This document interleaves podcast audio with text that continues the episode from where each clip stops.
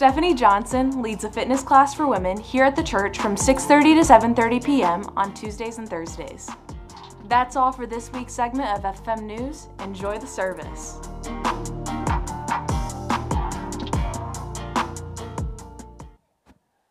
Good morning, FFM. I said, Good morning, Firm Foundation Ministries. How are you guys today? Guys, can you come take this table for me, please? Thank you. Um, in here, amen. It's so good. Uh, there's a group that are uh, pretty uh, tired from uh, getting everything put back together from the uh, wedding and all those things. But I just want to give everybody uh, a great big old hand for making the Kino wedding happen yesterday. Let's give God praise for that. Amen. Uh, this week it's good. Uh, we got a, a, couple of announcements that I want you to remember. Of course, they shared with you that youth groups are meeting tonight and Bible memory, so you'll want to remember that. Keep that uh, on uh, on your forefront. And uh, remember, um, uh, as school gets started back in, those that's also the time when Sunday school classes and those particular things begin to change. New new classes are added, and so we'll have some announcements about that here in the future very quickly. Um, so um, we do. Uh, I don't have the final numbers though, but um, the you, many of you know that the auction for the car that Delton Hirschberger donated to the church uh, closed yesterday. We we have some final figures, but not just yet. So we'll have that announcement made for you uh, here pretty soon. But uh, I think it was a generous um, offer for the car that's going to bless. That's going to go. Uh, the donation for that will go three ways between uh, Illuminate, Aftershock, and Bible Memory. So let's give God praise for that. And also, uh, if you have signed up for um, Edge Bible College that starts September the 8th, uh, we'll get you some more info. Uh, Cindy Bagley, who is the secretary of our Bible College, she will be in contact with everyone who signed up at this point. Uh, it's incredibly encouraging that 56 people signed up for our first fall semester. Come on, let's give God praise for that, right? So uh, I'm excited about that as we work through these three semesters um, uh, and uh, for the first year. Uh, but imagine this uh, we have four or five high schoolers in there, and as a church, we're going to be able to give a high school uh, student an associate's degree before they get a high school diploma. Think about that. And, it, and it's incredible. Fully accredited associate's degree. So, uh, some of you high schoolers, you're going to want to consider this in the future going forward. So, uh, this is our first year. I'm asking you all to keep us in prayer as we get our feet under us uh, with our inaugural year of our Bible college uh, right here in little old Centreville. Uh, so, as God grows that, it's going to be incredible um, uh, to look forward to that. Amen. There's there's some and things to be encouraged about in the sense that um, uh, this fall is happening and uh, school's getting started back in and those particular things. Uh, but today we have uh, some incredible guests with us who are going to be bringing the Word of God and ministry to us today from Elim Fellowship, all the way from New York. It'll be Alex and Jody Seidler are here. Let's give them praise. Amen. And so, um, uh, in just a little while, Alex is going to bring the word, and uh, Alex and I are just brothers from different mothers. So, uh, you're going to enjoy that in just a little bit. So, stand with me in this place. Amen. so good to be in the house of the Lord this morning, just to enjoy his presence, to worship with him in spirit and in truth. And uh, we just want you to. Um, press into the things of the Lord this morning. Amen. Let Jesus touch your heart and life.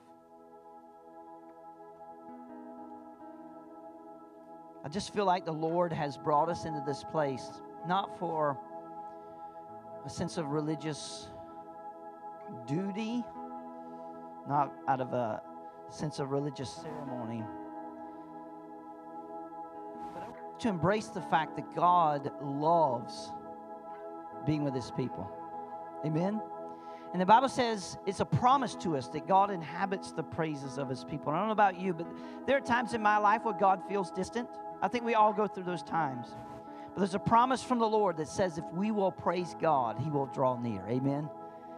And that word inhabit means to dwell, it means to live. It, it doesn't mean to visit, it means to take up occupancy. And so in our praise, both individually and corporately, God dwells there. And this morning in this place, you have the freedom, amen. You have the freedom to celebrate Jesus. And that's what we want to do. We have come here to give him glory, to give him honor. And so I want to give you the freedom to move out. If God moves on your heart, right, to do ministry during worship, you come forward. Someone will come and minister to you. We just want to see Jesus be Jesus in the house, right? So, Father, in this place today, we thank you for your goodness.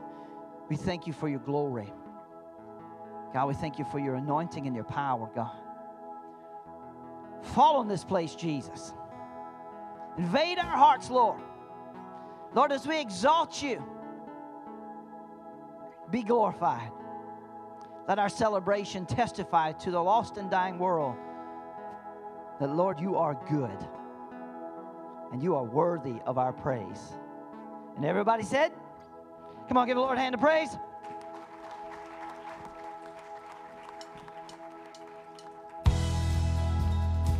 Mm. Oh yeah. Come on, how many know we serve a mighty good God. From the rising of the sun to the very setting of the same, his name is worthy to be praised. Lord, you are good and your mercy endureth forever. Lord, you are good, say, Lord, you are good and your mercy endureth forever. People from every nation, from every nation, from generation.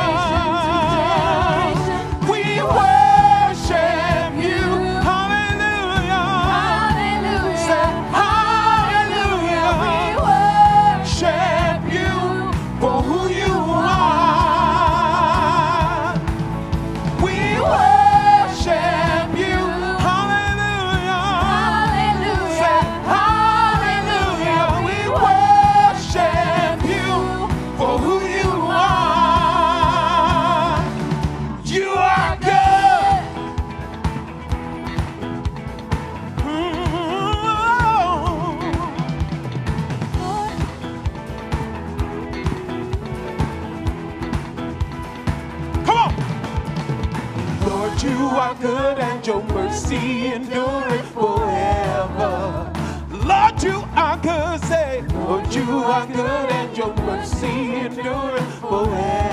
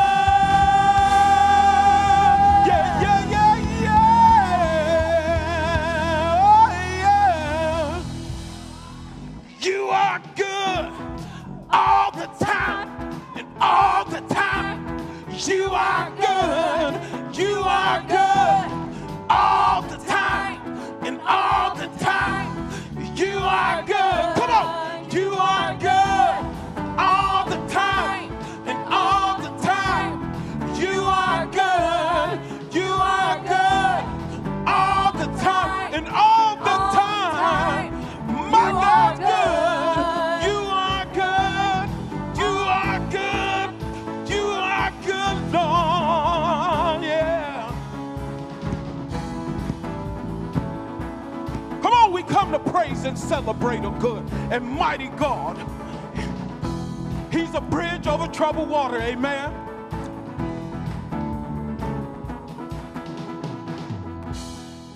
Come.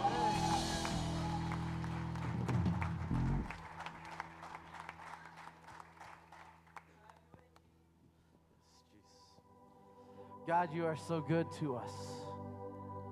We celebrate your goodness. And we worship you, God. Holy Spirit, we invite you, come have your way. Do whatever you desire to do in us, through us, with us, God. We surrender. We surrender to you, to your way.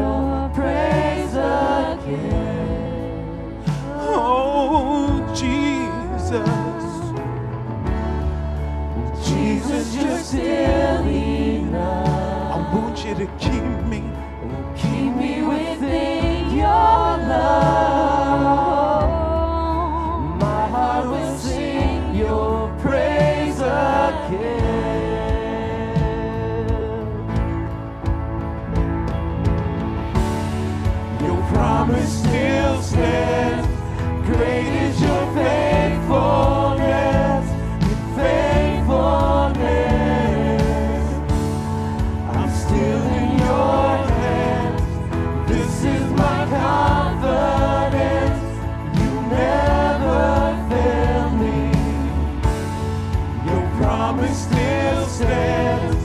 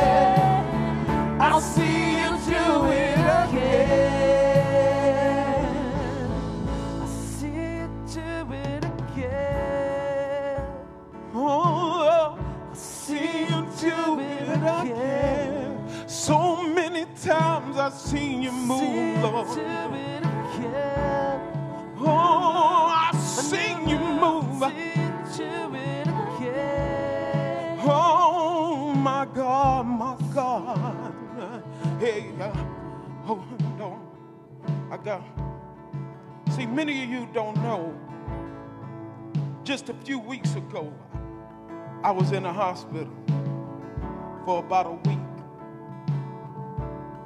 See, but God speaks a lot of things when you're going through trials.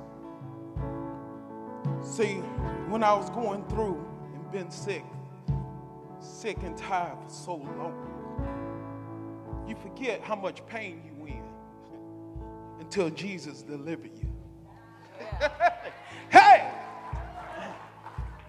You forget sometimes it just gets simple to you. See, that's why I had to get down here for a second. See, because God said, if you stand on his promises, you shall be healed. He said he'll help carry you through trials and tribulations. God will put your marriages and your financial situations back in order. Once you stand on the promises of God, see those things that was over your head are now under your feet. I don't know about you, but I serve a good God. I serve a mighty God who's a bridge over troubled water. I've seen him move so many times in my life, and I've seen him move in some of your lives too. So don't tell me you can't worship God, you ain't got nothing to praise for, because he's a good God, and he'll stand up and deliver you. I just wanted to tell you that my God is good, and we can worship him and praise the song because he is worthy of his praise. Amen. He is worthy.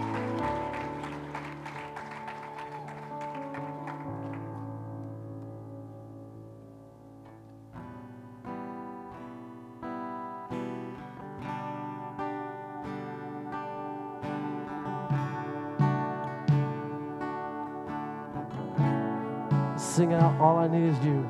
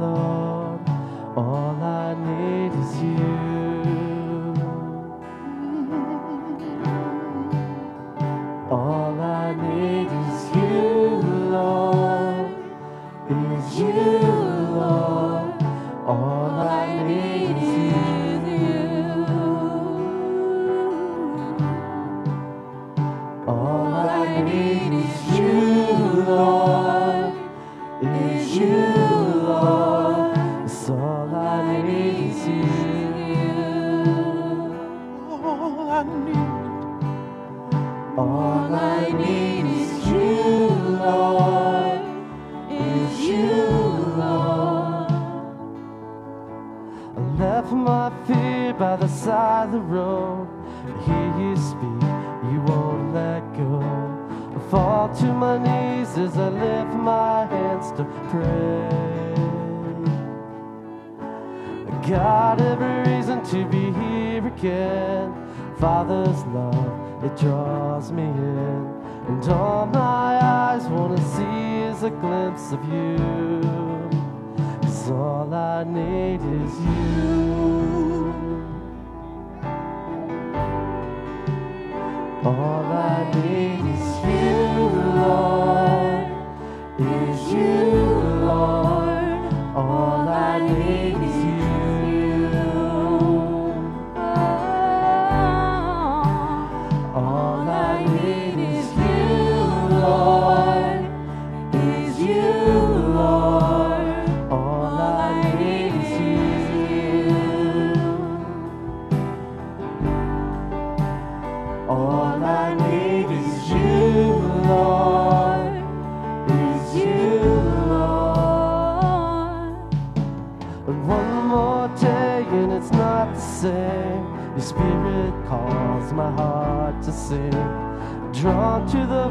Of my Savior once again.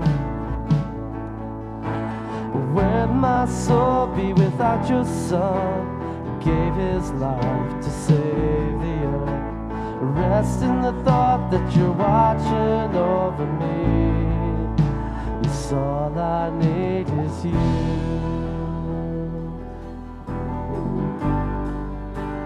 All I need is you,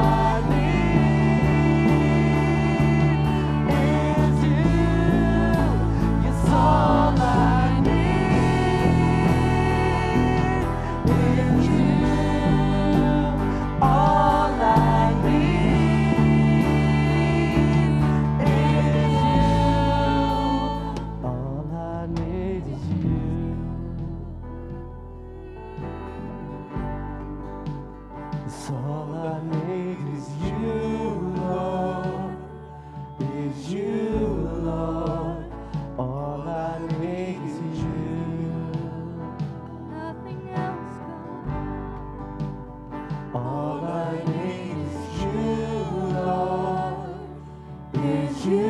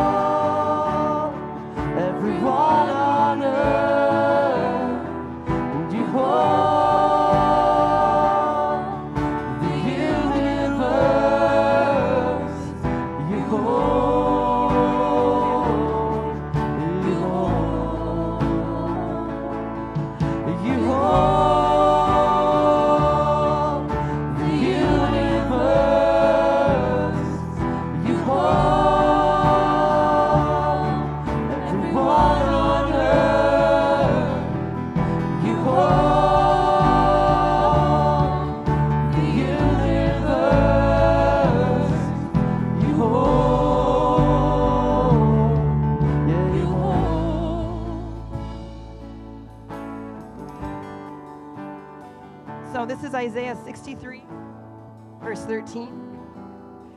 It's, it's talking about God delivering his people. It said, Who led them through the deep as a horse in the wilderness that they might not stumble. And um, I don't know about the rest of you, but I, I have definitely been in seasons, and especially lately, where I just feel stuck.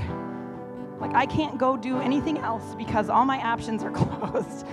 And um, part of that is the journey to the to the promised land. You know, when you're walking through a parted sea, where are you going to go?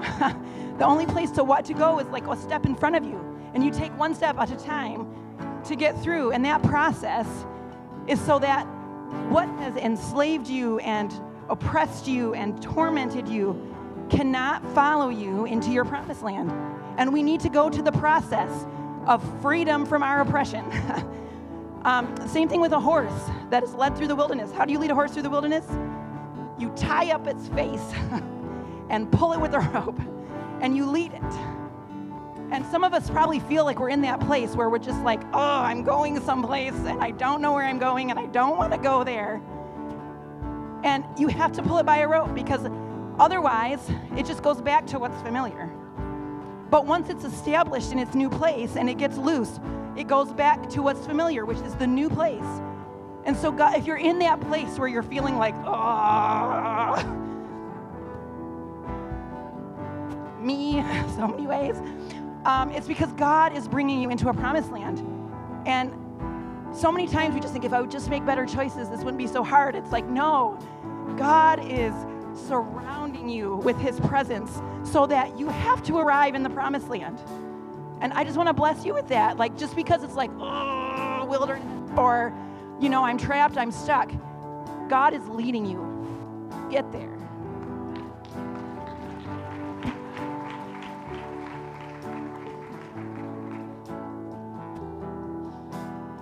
I had a vision of a field, and it was beautiful, and there were flowers. And on one end of the field, there was Jesus. And on the other, there was just a man or a woman or whatever. And they started running as fast as they could with their arms wide open. They were desperate and crying. And right before they got to Jesus, they fell face first.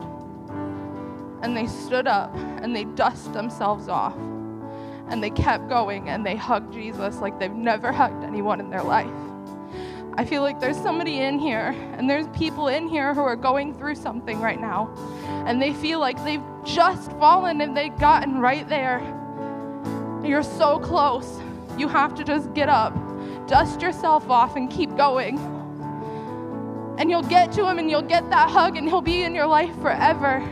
So if there's somebody in here today that feels like they're falling and they can't get up, I give you the courage and strength through God to stand up, dust yourself off, and keep going. It gets better. Come up to the altar if that's you today, and somebody will pray for you. hold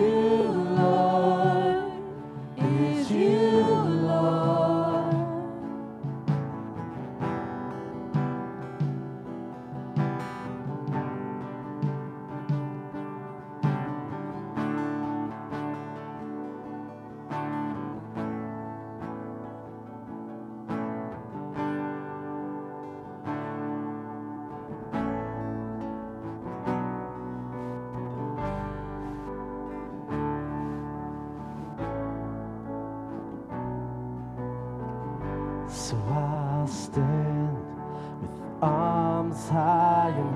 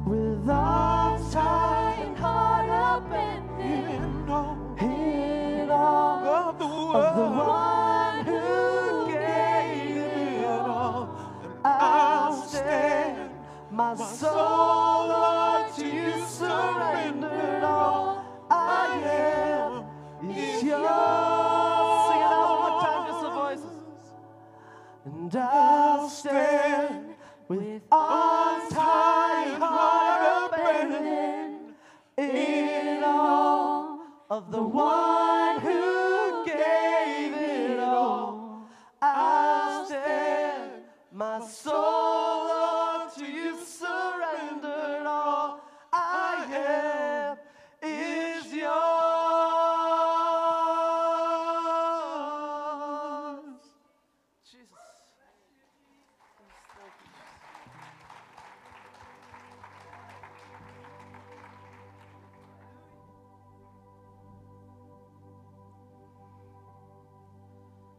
We owe you our lives. All that we could ever give you, God, would never compare to what you've given us. God, all that we could offer you, God, is just, wouldn't even begin to cover the cost of what you've what you've given for us.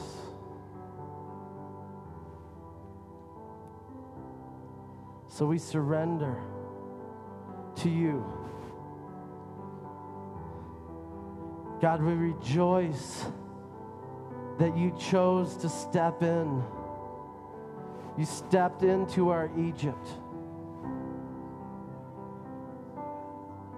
God, when we were in bondage and enslaved, God, you chose to step in.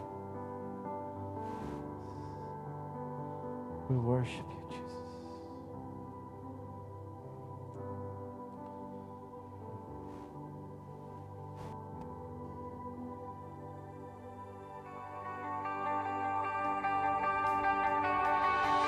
I won't forget the wonder of how you brought deliverance, the exodus of my heart.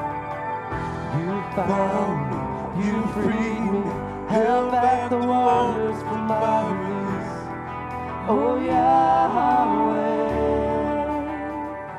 cause you're the God who fights for me, Lord of every victory. Hallelujah, hallelujah. You have torn apart the sea. You have led me through the deep. Hallelujah.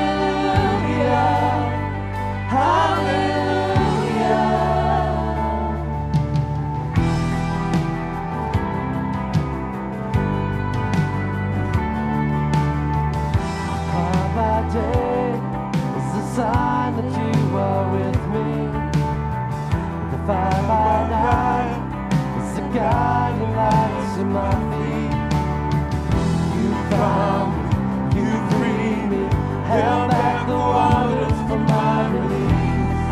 Oh Yahweh,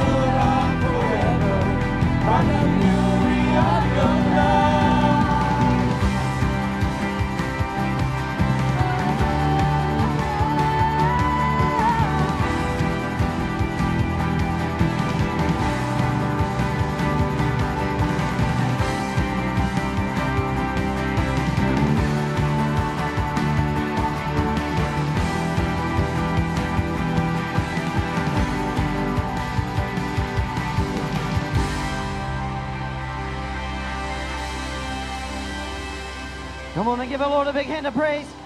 Hallelujah. Father, in this place, Lord, we enjoy your presence. We celebrate your goodness, God.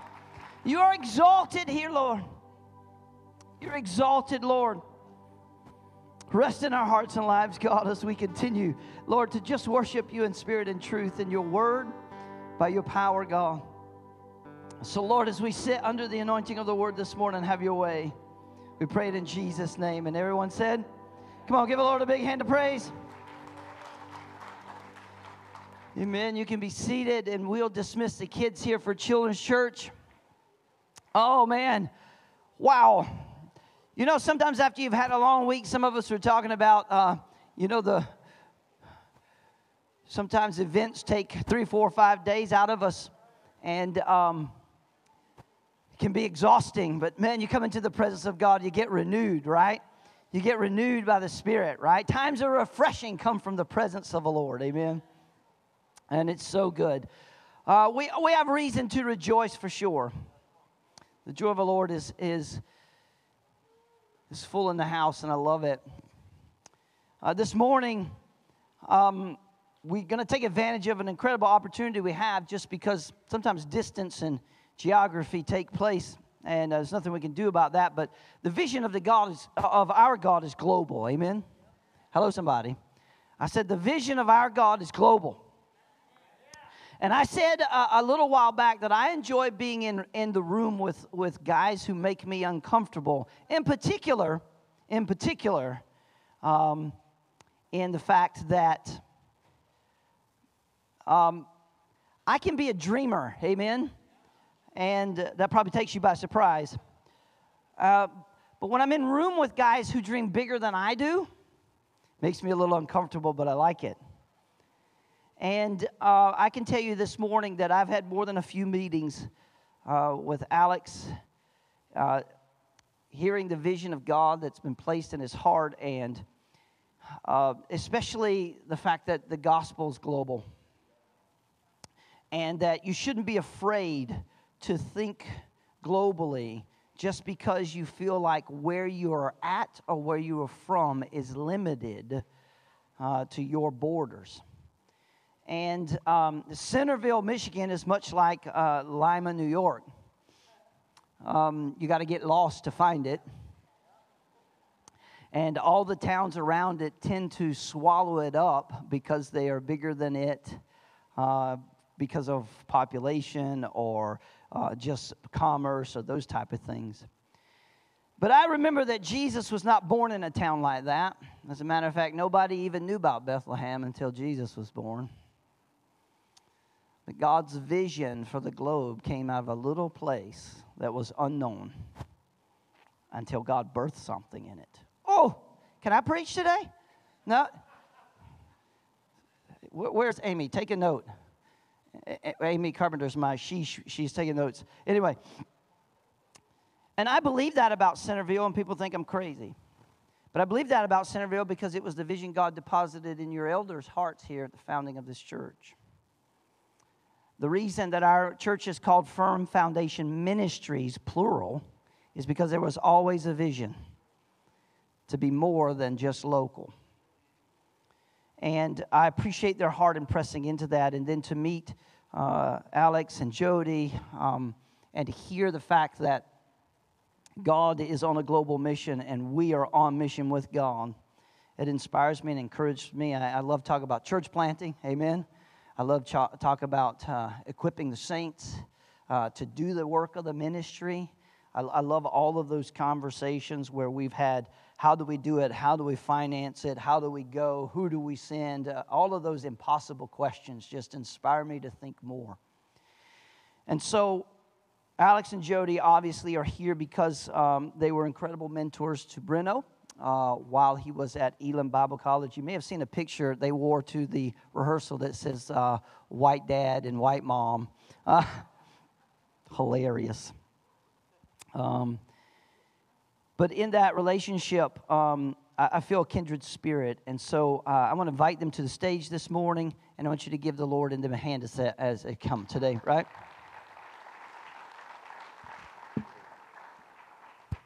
I'm so happy that I make you uncomfortable. That is like, that's gonna go on my bio now. You know what I'm saying? It's like he's a missionary, he's a pastor, he makes Don Smith uncomfortable. That's just like, you wear that as a badge of honor.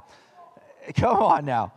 Uh, but it's such a great morning to be with you. My wife's going to take the morning off. She danced a little too hard last night. We actually left before the dancing began because I knew we wouldn't even come home if that happened. So um, I texted Breno during the service and said, Bro, I'm bummed you're not leading worship this morning. This is awkward. You know, I wish you were up here, but I'm sure they're having fun. But uh, what an amazing time to be alive. Amen.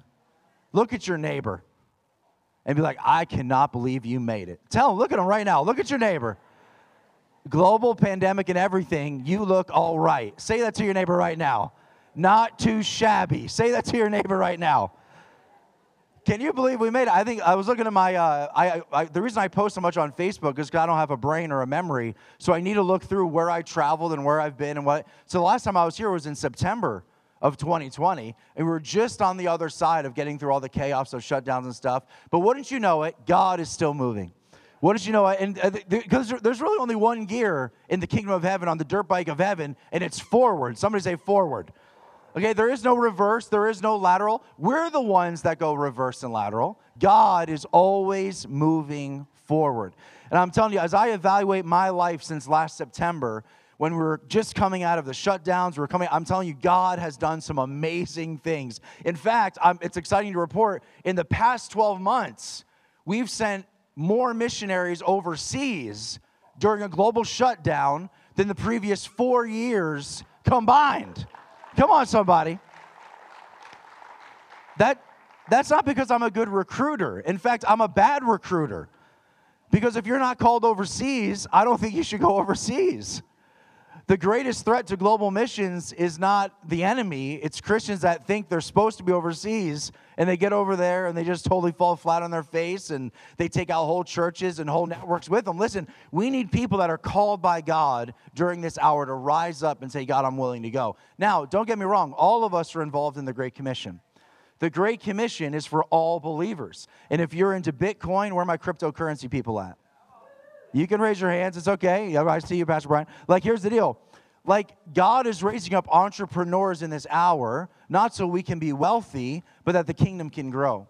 So I believe the Great Commission is not just about young families and young people going overseas. I believe God is mobilizing in this hour all people to fulfill the Great Commission. That involves prayer warriors, intercessors, financiers, entrepreneurs, cryptocurrency people, and yes, those crazy people that will say, I will get up and I will go overseas. Amen. That's how I feel inside all the time. I don't know where that comes from. Is that how I make you feel inside, Pastor Don? Ah! Okay. Somebody say forward. Forward. That's what I believe truly what God is breathing in this hour on planet Earth. And I have the amazing honor and privilege to work at Elim Fellowship. Pastor Chris Ball gives his love and greetings to all of you in this church, and Pastor Don and Lisa.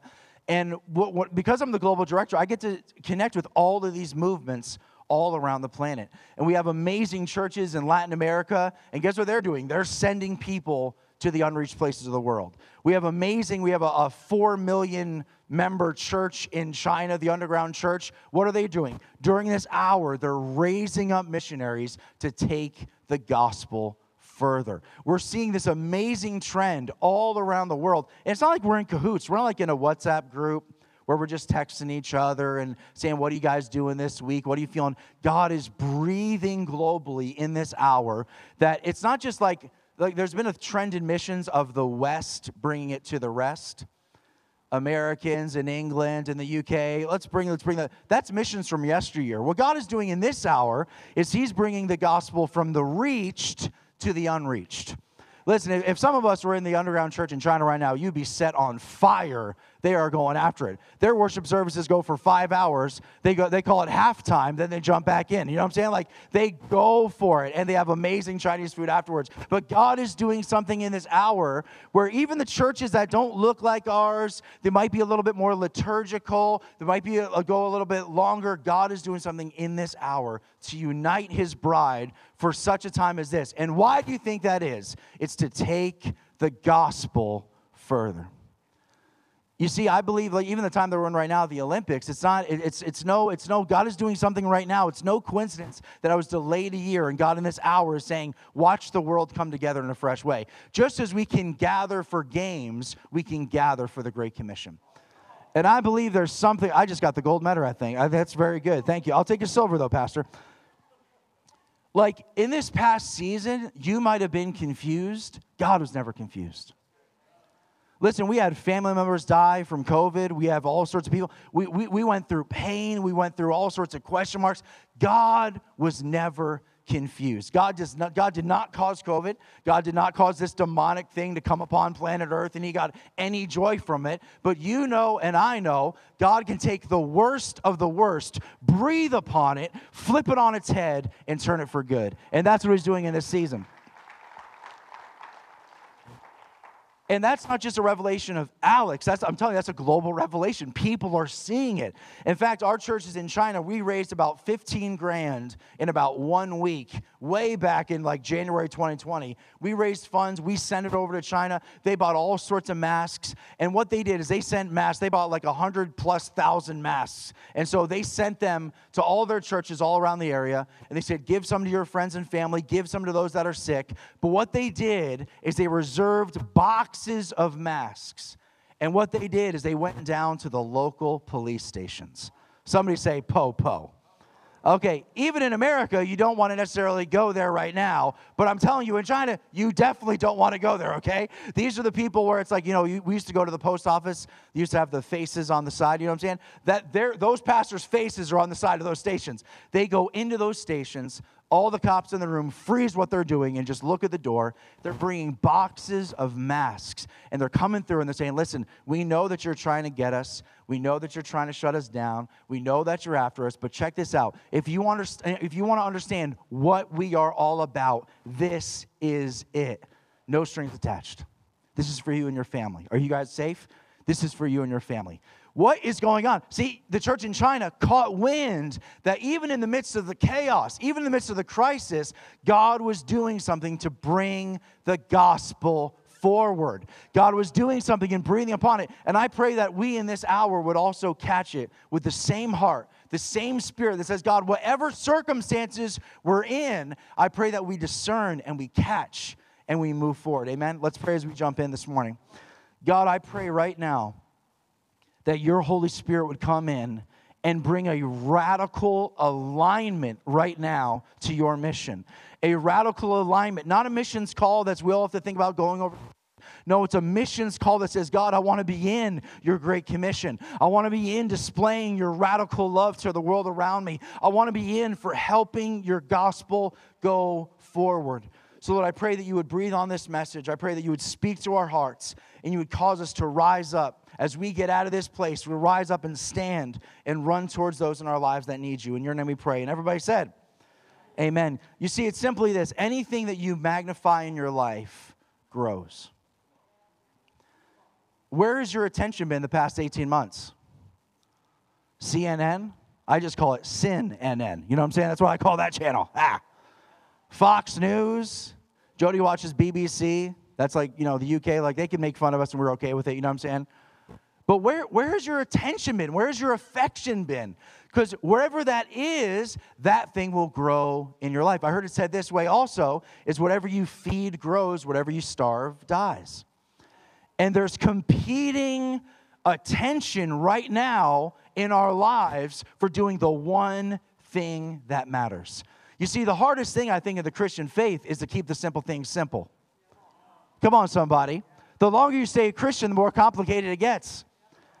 The more lo- the longer you stay a Christian, the more rules and things that you get. God is saying, listen, there is a simple mission that I'm after, and it's seeing this entire planet changed by my love and my son Jesus Christ. That the ultimate display of my affection for the world was my one and only blameless son stretching out his arms on the cross and saying, This is for you. How much do you love me? This much. This is how much I love you. Hey, do you want some wine to take away the pain? No, I, I don't want the wine. I want all of the pain and the suffering and the affliction and the shame to come upon me. Why? So the world may come back into reconciliation with the Father. That's the simplicity of what we're going after.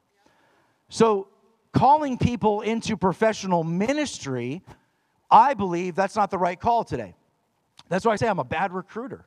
I'm a really bad recruiter. I would love y'all to go to the mission field, but I want y'all to stay here and do some work.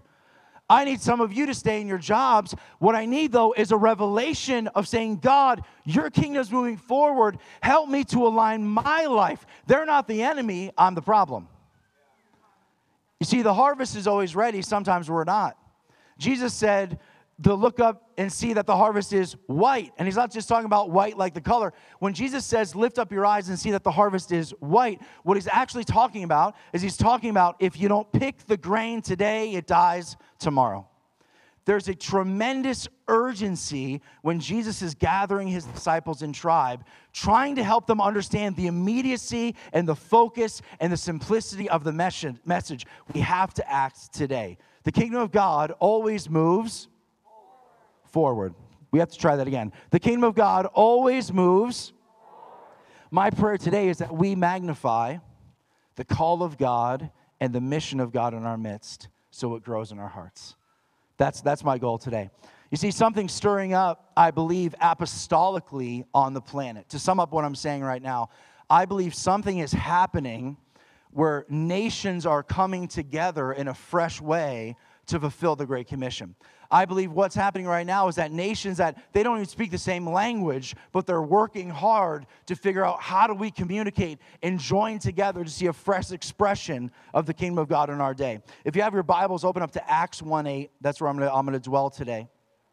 Because I believe God is actually renewing this strategy in our day right now. Here, here in, in uh, Estados Unidos, but also all around the world, I believe God is renewing Acts 1 8. You see, I'm a missions guy, so I have to preach about the Great Commission. You guys know Matthew 28. You have to understand, in the context of Matthew 28, get, get, get, get like in the disciples' mind, okay? It's like Jesus dies on the cross, you're like, oh no. He comes back to life, like, oh yes. And then he hangs out with you for 40 days, you're like, this is the best, he's never gonna leave. And then he gives the Great Commission, he says, listen, go into all the world, make disciples of all the nations. Now, just get, your, get yourself in their mind. What does all the world mean to the disciples? What do they travel 20 miles in a circle? Like 40 years? Like, I have no idea what that means. But this great, amazing, as Jesus is floating away, he calls down to them, Go into all the world. They're like, Okay, like the world's flat. What are you talking about, Jesus? Like, I don't know. Like, they have no concept of what that means, but I can see them getting really excited. And here's the thing general missions produce general uh, excitement. But here, Jesus in Acts 1 8 pierces through and describes to them what that Great Commission actually looks like. And as we read through it, the excitement of we're going to see Michigan saved, but then it starts somewhere locally. That great idea gives me a lot of excitement, but Jesus actually then breaks it down for the disciples so they understand the mission and the heart of God. So here we are in Acts 1 8. He says, But you shall receive power. Somebody say power. Like some of that worship power this morning. Holy, but can we give it up for the worship team this morning? Woo! I was ready. That word power is, you guys should know, you're a, we're all Edge Bible School students now. That word power is dunamis. Somebody say dunamis. And that word is dynamite. Somebody say dynamite. That's what that word means. That is a miraculous, miracle working power. Isn't that amazing that Jesus is about to give us a great commission? He's about to give us a great strategy of how do we see the kingdom of God move forward. But you have to understand if you think you can accomplish what God has on your life in your strength, that is the biggest joke in heaven. Okay? If you believe that you can fulfill the call of God in your life and you've got it, you have no clue what you're talking about. Why? Because there is a great power for the great call in your life. There's a great power that God wants to give you, and we'll get to why you need that great power in a second, but there's something on your life. How many of you ever listened to Jerry Seinfeld as a comedian? Do you guys know that record from 1998? I'm telling you for the last time. Does anybody know that record in here? Just me, the heathen? Okay, good. Um, it's one of my favorite comedy records of all time. It's amazing. And, uh, and in that, in that, uh, in that uh, comedy record, he has a time where he talks about, he says, the greatest example of how men handle things is when they go to the mattress store and they buy a mattress that's king size, they put it on top of their car, they put one and a half cords around the top, and they say, You always see that guy driving down the highway doing 80 miles an hour with his arm out the window, holding on to the mattress. He's like, that's the epitome of mankind. And he's like, listen, if you're going 80 and that mattress on top of your car, if that catches wind, he's like, now you're a man without an arm. But for some reason, you think, I got it, I got it. And that is us trying to handle the call of God on our lives sometimes. You have to understand the call of God in your life, young and old, different backgrounds, it doesn't matter. The call of God in your life is so great. Sometimes we go through life and we just have our arm out going like, oh, I got it. I figured it out. I took my Myers-Briggs test. I know my personality. You know, I came up front for prayer. That's all. I got it. I got No, no, you don't have it. Because once that wind catches that call and that thing's gone, and you're trying in your own strength, it doesn't matter how strong you are, you are not able to handle it. Friends, this is why we have good news in Acts 1 8. Even before we get into the strategy, Jesus says, Wait, there is a fresh power coming upon you. Miracle working power. Not power so you look good, power so the kingdom moves forward. Come on, somebody. We have enough famous Christians out there, okay? We don't need any more famous Christians. We don't need any more famous Christians gathering thousands of people in a stadium. What we need are thousands of believers that are faithful, filled with a great power, saying, God, bless me as I go to work today. I want to see your miraculous power spread in this place. So many times, so many times we pray for God to deliver us from a situation that He's called us into that we're the solution like many of you are doing right now. Like, Lord, can this guy just end it? Come on, man. We had a long wedding yesterday. Sometimes we go into work and we pray and we have our family or at a family reunion, whatever you're saying, God, can you send someone to these people around you? He's saying, Yes, I did. I sent you. You're my hands and my feet to express Jesus in that situation, to express Jesus. Stop praying for your family to get saved by God sending someone to them. Start saying, God, I claim salvation from my family. Now fill me with fresh, miracle working power and allow me to step into that situation. God's calling you to be a change maker young and old. Doesn't matter what your background is. This isn't for like people that really love Jesus. This is for everyone that has put their faith in Jesus and said, Lord, I'm going to follow you. He says, Awesome. Follow me into the most dark, deep, dank places on the planet because that's where the light needs to go. Great power for what? Jesus says this you shall, okay, so check this out. Great power when the Holy Spirit has come upon you, you shall be my witnesses. Now, somebody say witnesses. Now, when you say that, a lot of you picture the LeBron, like the, you know, we're all witnesses, you know what I'm saying, the big thing in Cleveland. That's not what that word means, though. Edge Bible Institute people, you'll learn this soon. That word witness means martyr, as someone who dies for their faith. So imagine the first half of the sentence, you will receive great power. Everyone's like, oh, yeah, we've been waiting. We knew Jesus had something else. He didn't give it to us. Oh, yeah, to be a martyr. It's like, oh, it's like that's not. That's not as exciting, okay? The Great Commission, very exciting. Be, make disciples in all the nations. Like, ah, you're gonna get great power to be a martyr. Why do we need a great power? It's because it requires great sacrifice. You see, in order for the gospel to go forward in the nations and the, and the areas that I'm seeing the gospel explode in a fresh way, it's not one person, it's a group of people coming together and they're saying, God, I want to be a martyr every day.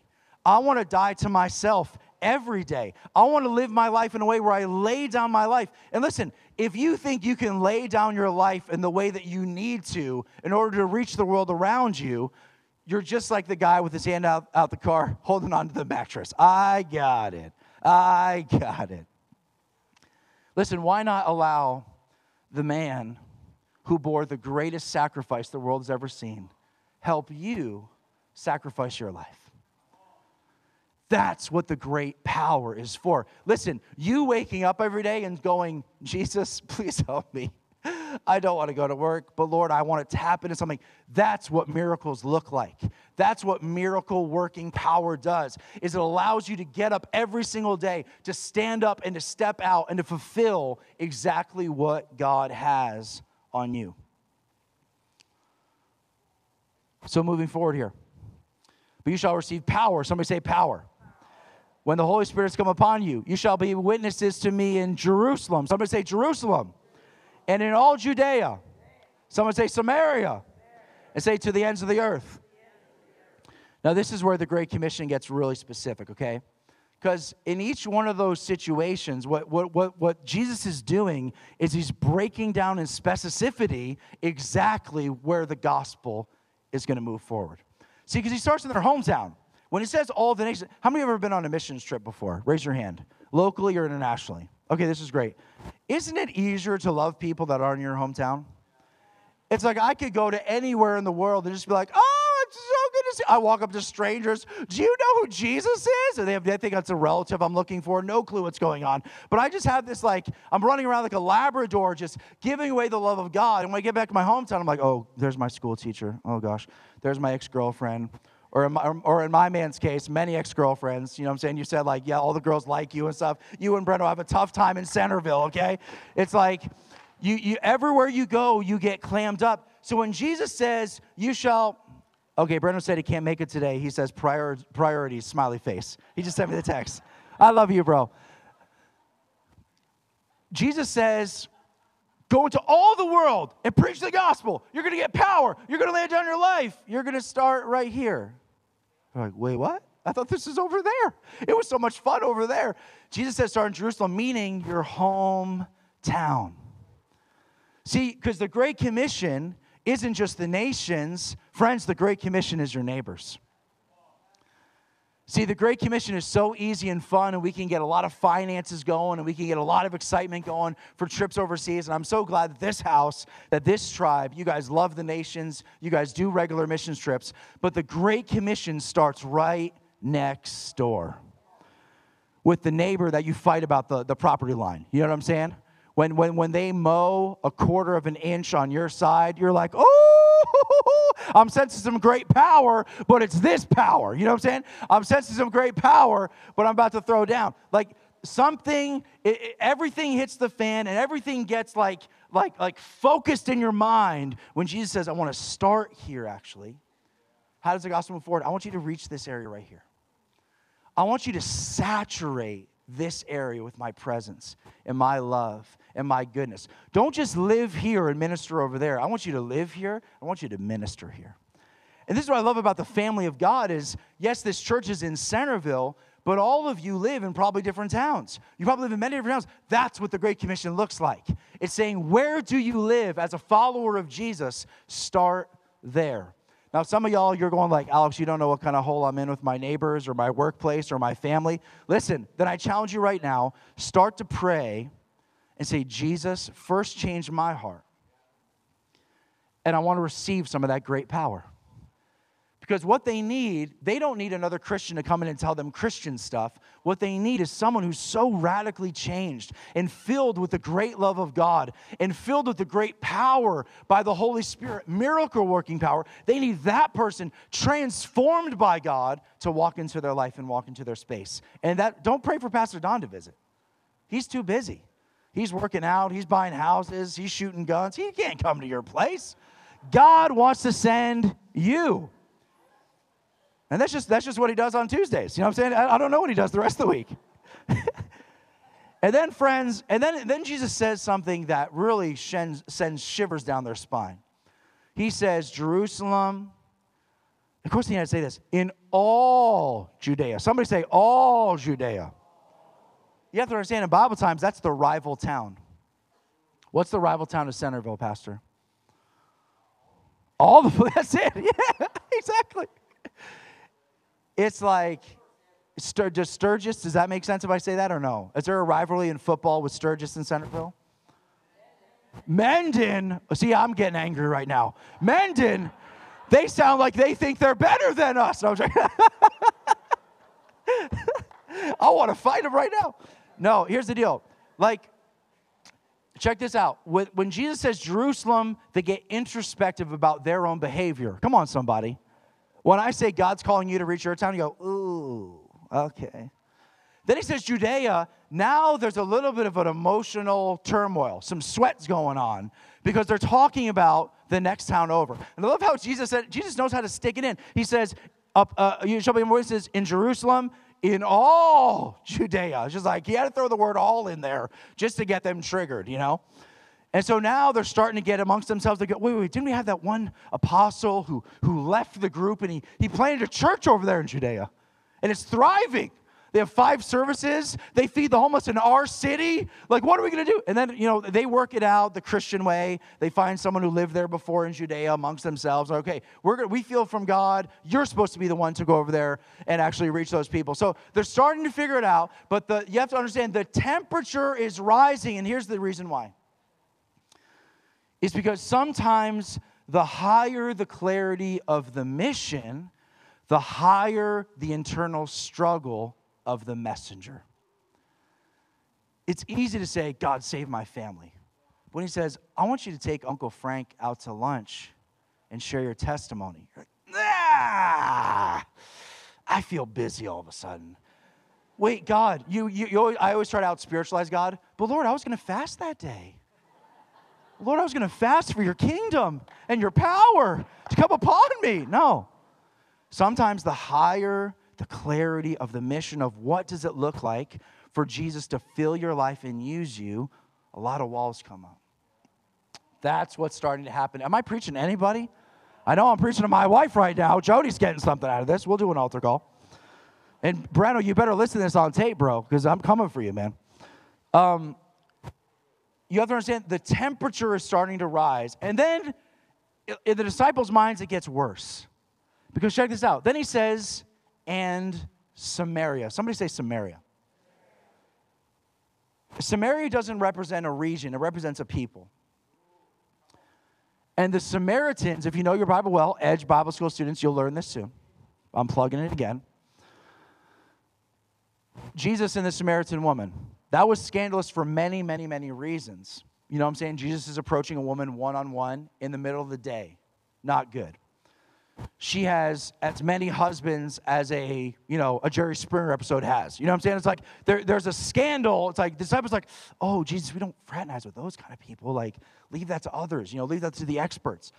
But it's also the fact of why that story is so scandalous. When Jesus meets the woman at the well, it's because she's a Samaritan woman. These are outsiders. These are people you don't want to talk to. These are people you don't want to be seen connecting with. Jesus shares the story about the good Samaritan. that story, I, I, mean, to me, it gets me triggered when I think about it. I can't imagine how livid they were hearing that story. Because Jesus talks about a good Jewish boy walking down the road, crosses the other side. The lead pastor of the biggest church walks down the road, sees, goes to the other side. The best tither and giver comes down the road, sees, goes to the other side. Then a Samaritan man is the hero in the story that goes to them and loves on him and restores him and gets him a place. That is scandalous, not because the pastors didn't do it, it's because Jesus chose someone in that society that was the outcast that no one wanted to do anything with to be the hero. The greater the clarity, the higher the resistance. Jerusalem, ugh. Judea, ugh. Monroe, ugh. So, Mendon, sorry.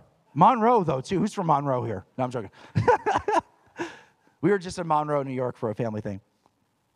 The Samaritans, oh, oh. You guys know the story of Jonah, right? Going to reach the, the Ninevites. those were considered the ISIS of their day. You would also want to get eaten by a fish, okay? Let's not hate on let's not hate on Jonah, okay? You'd be right there. In fact, the fish wouldn't even spit you out. He would just, you know, he just you dissolve in his stomach. You wouldn't want to go out. You'd be holding on to the sides and the gills. You would not want to go because God was calling him to reach a people that it wasn't just like I don't want to go there. There was an emotional resistance to the gospel saving them. Am I preaching to anybody right here? Are, are there people in your life, different backgrounds, different religions, the LGBTQ plus Delta, Alpha, I don't know what they are now, that community, do, does it do something emotionally where you mentally know, Lord, save them? Something rises up in you, though, of resistance to seeing the gospel go to those people. Jesus is calling us in this hour. I'm telling you, globally, this isn't a word just for us here in Centreville.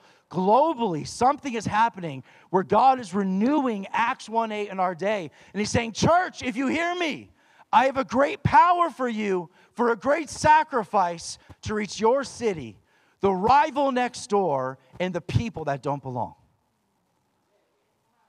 I don't know. Just listen to the tape again, okay? I don't know why I keep on saying tape. We're not in the 80s. This will be on Facebook Live.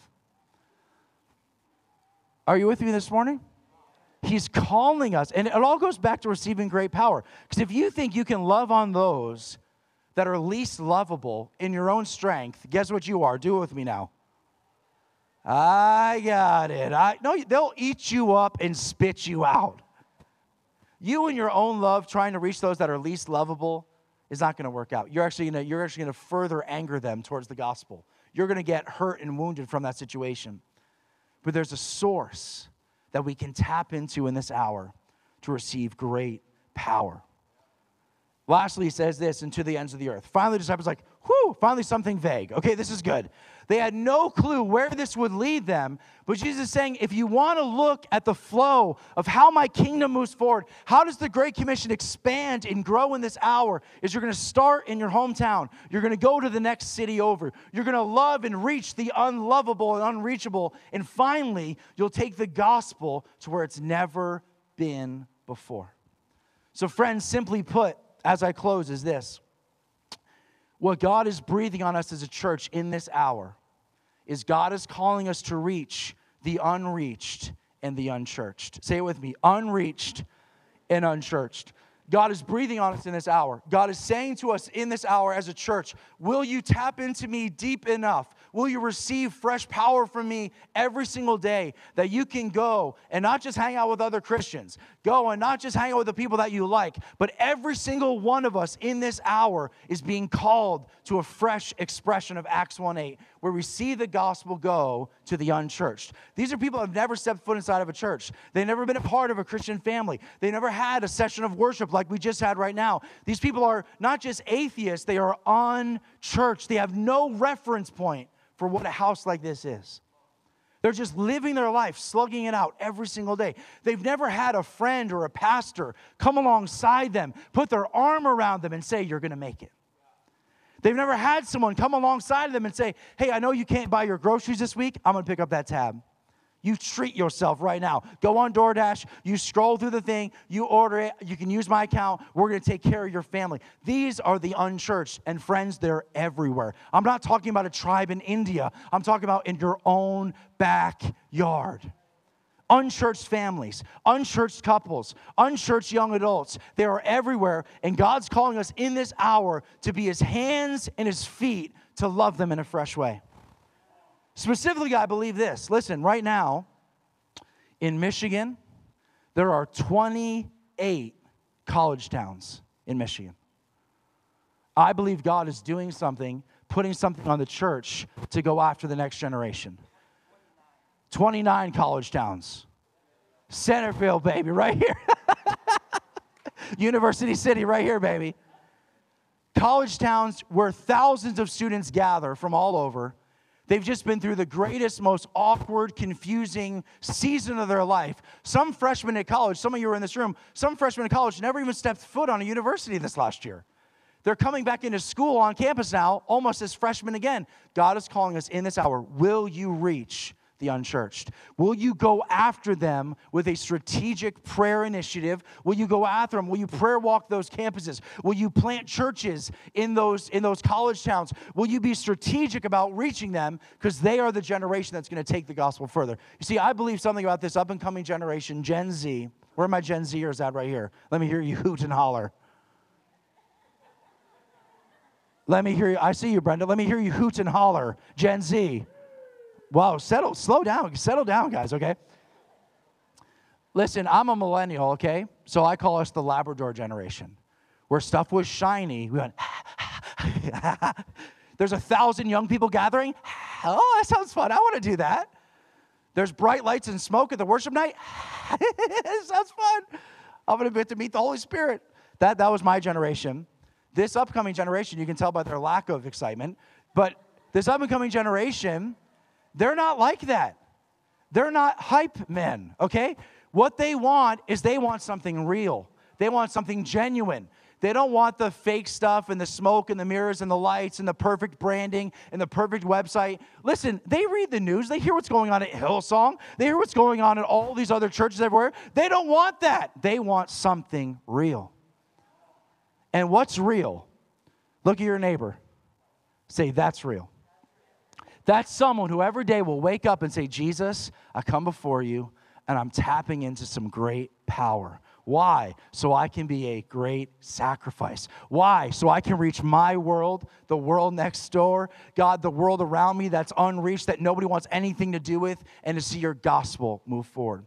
The other thing that I feel right now in this season is that God is calling us not just to go after the unchurched in a fresh way, but also the unreached. You see, right now there's 7,000 unreached people groups on planet Earth. 7,000 people groups that are like distinct. They have their own food, their own language, their own culture, their own tribe. Like they can live in the same, there can be a town next door over from where they're at. Completely different people group, different language, different culture, different recipes. Everything's different. The way they tell stories, everything about it's different. There are 7,000 of them still on planet Earth. And I believe God in this hour is not just, once again, it's not the West going to the rest. God in this hour is globally gathering his church. He's gathering his bride for such a time as this to gather together and to go after the unreached. Right now, we actually have seven organizations. Elim Fellowship's one of them. Seven organizations are coming together to plant a base of missions in Thailand. And the reason we feel this right now is one, we feel prophetically for such a time as this. God is saying to do this right here. But more prophetically, is we believe to start a base, and not just to be a base like a, a YWAM short term thing. It's not just to come in and do short term trips, which we will do that, but also an apostolic sending base to the nations. You see, because we've identified 100 gateway cities in the 1040 window. The 1040 window goes from Eastern Asia all the way to Western Africa, and it's a, it's a latitude longitude thing, and it's where all the unreached people groups of the world are. Very smart missions people have done this for us, okay? They've done all the hard work for us to draw a map where these unreached people groups are. And now I feel God saying in this hour, not Alex do it, these together globally, let's gather our resources, come together in a fresh way, and take the gospel further. Um, if you know Heidi Baker and Iris, Iris, Global, they're one of the organizations that are in on this thing. Uh, numerous organizations, Southeast Asia Prayer Center, Project Amazon, Eagles Wings, these organizations are coming together representing millions and millions of believers all around the world for such a time as this to have a base in Thailand to train up missionaries and families to take the gospel into those cities. God is calling us in this hour to reach the unchurched and the unreached. As I close, here's, here's my question for you. In order to step out in these ways that I'm talking about, to reach the unreached, to reach the unchurched, I believe, friends, that there's certain things in our lives that need to be undone. I believe when God gives us a clear mission to take the gospel in a fresh way, God calls in a clear mission to take the gospel to the next town over. Those limitations and those things rise up in us. And friends, I have exciting news. I think this morning, those things are coming down. I believe this morning, those chains that have held you up, those strongholds, those mindsets, those insecurities, those things that leave you always on the outside looking in, Jesus is going to come today. He's going to fill you with a great power, a fresh baptism of the Holy Spirit, and those chains are going to go. Amen. I'm going to call up, I know I just said the keyboardist before, but can we actually get the worship team up here? Are we still in the building? I know I've been on worship teams before. I know sometimes you bounce out, but because I want us to sing Do It Again. Whew. And that's going to be our declaration song this morning. I've been trying to read this guy's Chinese on his shirt all the whole time. Yeah, it says Da He something, big and I can't know what the last thing is. Okay, I hope it's not a swear word. We'll figure it out, yeah. We'll look that up later. See, friends, even Peter, an apostle, had to go through this process I'm talking about now. In Acts 10, there's an amazing story of a, a ruler who has a vision of Peter and says, Call forth this guy named Simon Peter to come to me. At the same time, Peter has the revelation we all know the great white sheet. And on top of that, it's like a buffet like Eddie made us yesterday. It's got some pork ribs on there, it's got some fried pigeon on there. It's all these things. And Peter has this moment of saying, God, no, what is that? I don't know what that is. It's not for me. And then he goes before this guy, and he's a Gentile.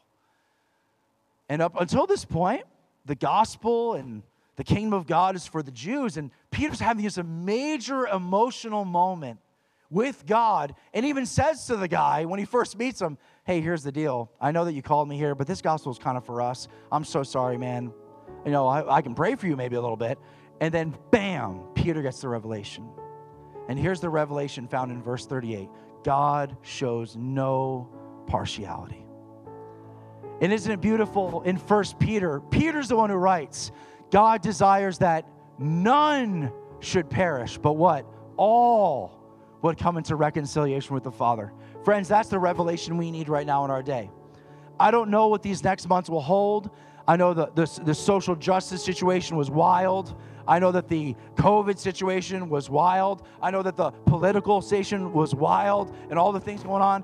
I, I don't know what the future holds, but I can tell you something. If we get this revelation of God, you want to see my world reached. God, you want to use me in a fresh way. God, you want to fill me with great power so I can make a great sacrifice to see the great message of Jesus spread in a fresh way. If we can have that revelation, friends, it doesn't matter what happens. You can watch CNN or not watch CNN, it doesn't matter because you're tapping into something that is so far greater than any mental stimulation or mental gymnastics you can do to get through your world. You're tapping into a greater power that is above every situation in your life. Amen. So I invite you to stand up. We're going to sing this and declare this song together. Jesus, we come before you. And we want that same revelation this morning, Lord God, that you show no favoritism that you desire all men to come to you. God, our families, our workplaces, our cities, the nations, Lord God, the next town over, the ends of the earth, Lord Jesus, the college towns, the unreached tribes that are around, God, you desire all of them to come back into relationship with you. So, Jesus, here we are in good old Centreville. Going back to what Pastor Don was sharing before I came up. A place, who, not, nothing good comes out of Centreville. Nothing good comes out of Bethlehem. Here we are in this place where we know miracles happen. Here we are in this place where we know your love is strong, your presence is strong. So, God, I pray that as we step out in a fresh way to reach the unreached, to go after the unchurched, God, I pray right now things would be undone in our lives. Lord, mental blocks that we have, God, things in our lives, shackles, chains to sin, Lord Jesus, they're going to fall today so we can be unencumbered running after you in this mission. Let's sing together. Thank you, Jesus.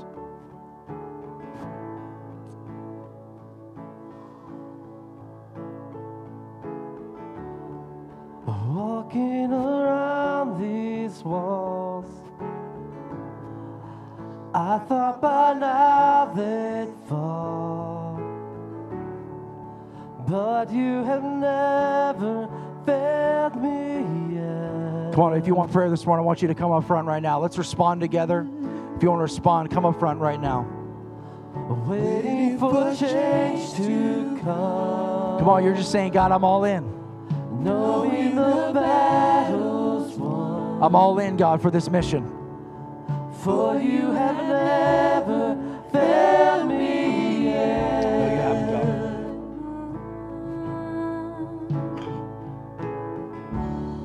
God. Your promise still stands.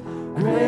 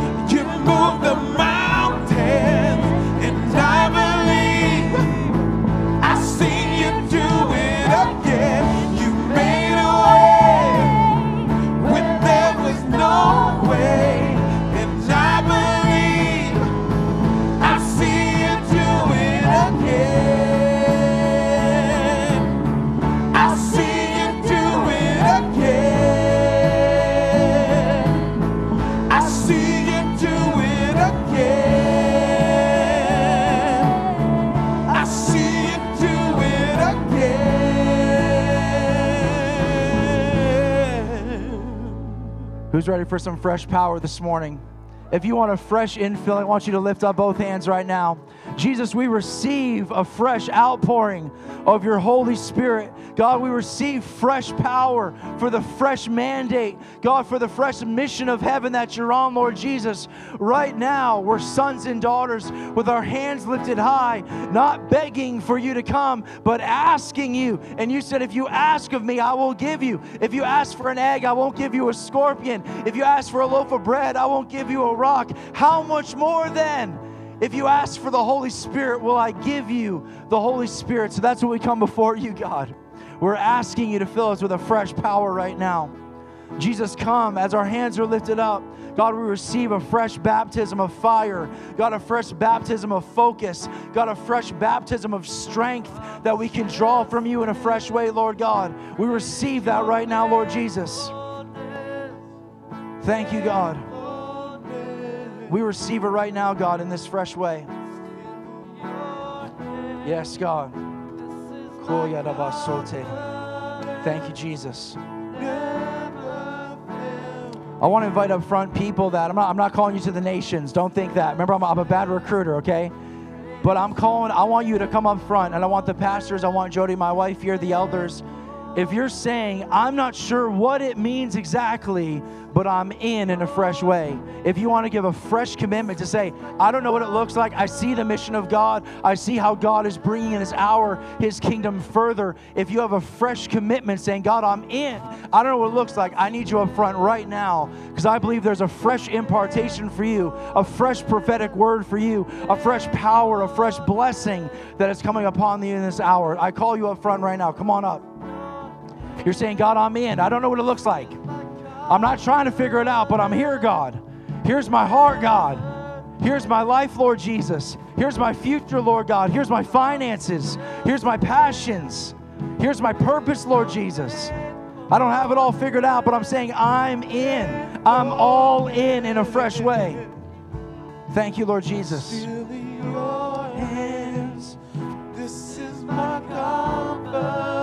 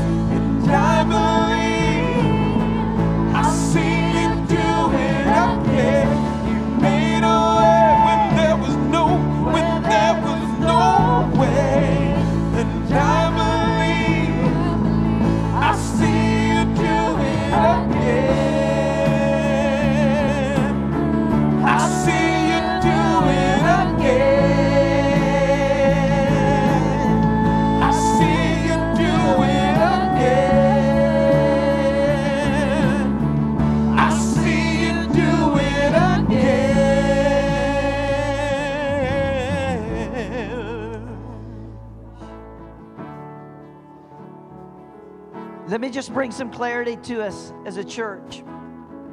Why this word is an on time word. We, our vision statement is to be the people of God in the community to impact the community. And you can look through the scripture and you can see that every global move of God had a starting point in the local. You're going to start right here. But where we start is not where we finish. Hello, somebody. And I, am with Alex, and this word is clear.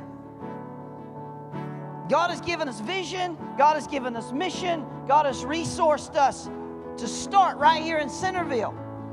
But let me tell you something, Firm Foundation Ministries. Where we start is not where we end. Come on, come on. Jerusalem and Judea and all of Samaria to the uttermost parts, to the uttermost parts. In this room's the apostolic. In this room's the pastoral. In this room's the prophet. In this room's the teacher. In this room's, hello, somebody, the evangelist. In this room, the fivefold ministry is operating in our church. God is using that. And it's time for this church to own its mission. And it begins with your neighbor. Amen. Let me tell you something, church. If you're looking for the lost, the woods is full of them. Go get you one. You ain't got to look far. And you know how you do that? You love on them. Every opportunity you get. God is renewing us and He's restoring us. God is setting us up, positioning us strategically for His glory. For the kingdom of God to go forward, it must have a starting point. Amen. And I would say to us as a church, today is another inspiration, it's another confirmation that God has a starting point in Centreville. And where we start, it's not where we're going to finish. Some of us are paralyzed because life hasn't turned out like we thought it would. Amen. But when we sing a song that says, We've seen you move, you move the mountains, that means we've been over that mountain before, and there's no greater courage to cross that mountain again or see God do it again when we have the confidence that we've been there before. And so I don't care where we've been, I know where God is calling us because we've got the courage, the strength to know that He took us over the mountain one time before. Hello, somebody. I've seen you move. Come on. You move the mountain. I believe. I believe. I seen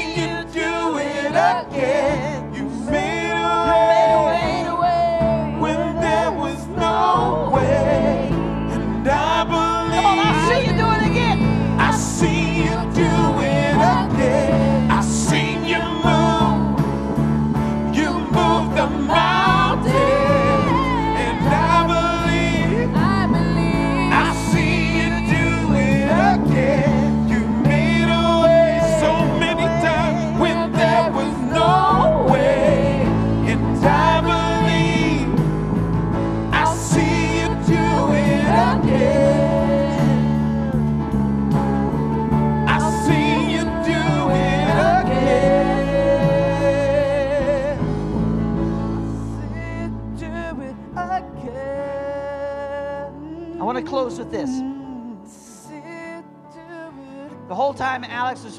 That, scripture kept coming to my mind that many are called, but few are chosen. God can correct my theology when I get there. But until then, I firmly believe that we become the chosen when we accept the call. Many are called, but few are chosen. If you want to be chosen, it's time. It's time to accept the call. Amen. Right here, right now. I'm starting right there with my next door neighbor, with my co-worker. So, Father, I pray for us as a church. We receive this word today in faith. We receive this word today in encouragement. We receive this word today in power. And God, our ears anticipate the lost being saved, the sick being healed, the captive being delivered, Lord. God, we will see the kingdom of God here and now. We pray it in Jesus' name. And everyone said, Come on, give the Lord a hand of praise. Give me a fresh, fresh fire. Turn around and tell your neighbor it starts right here.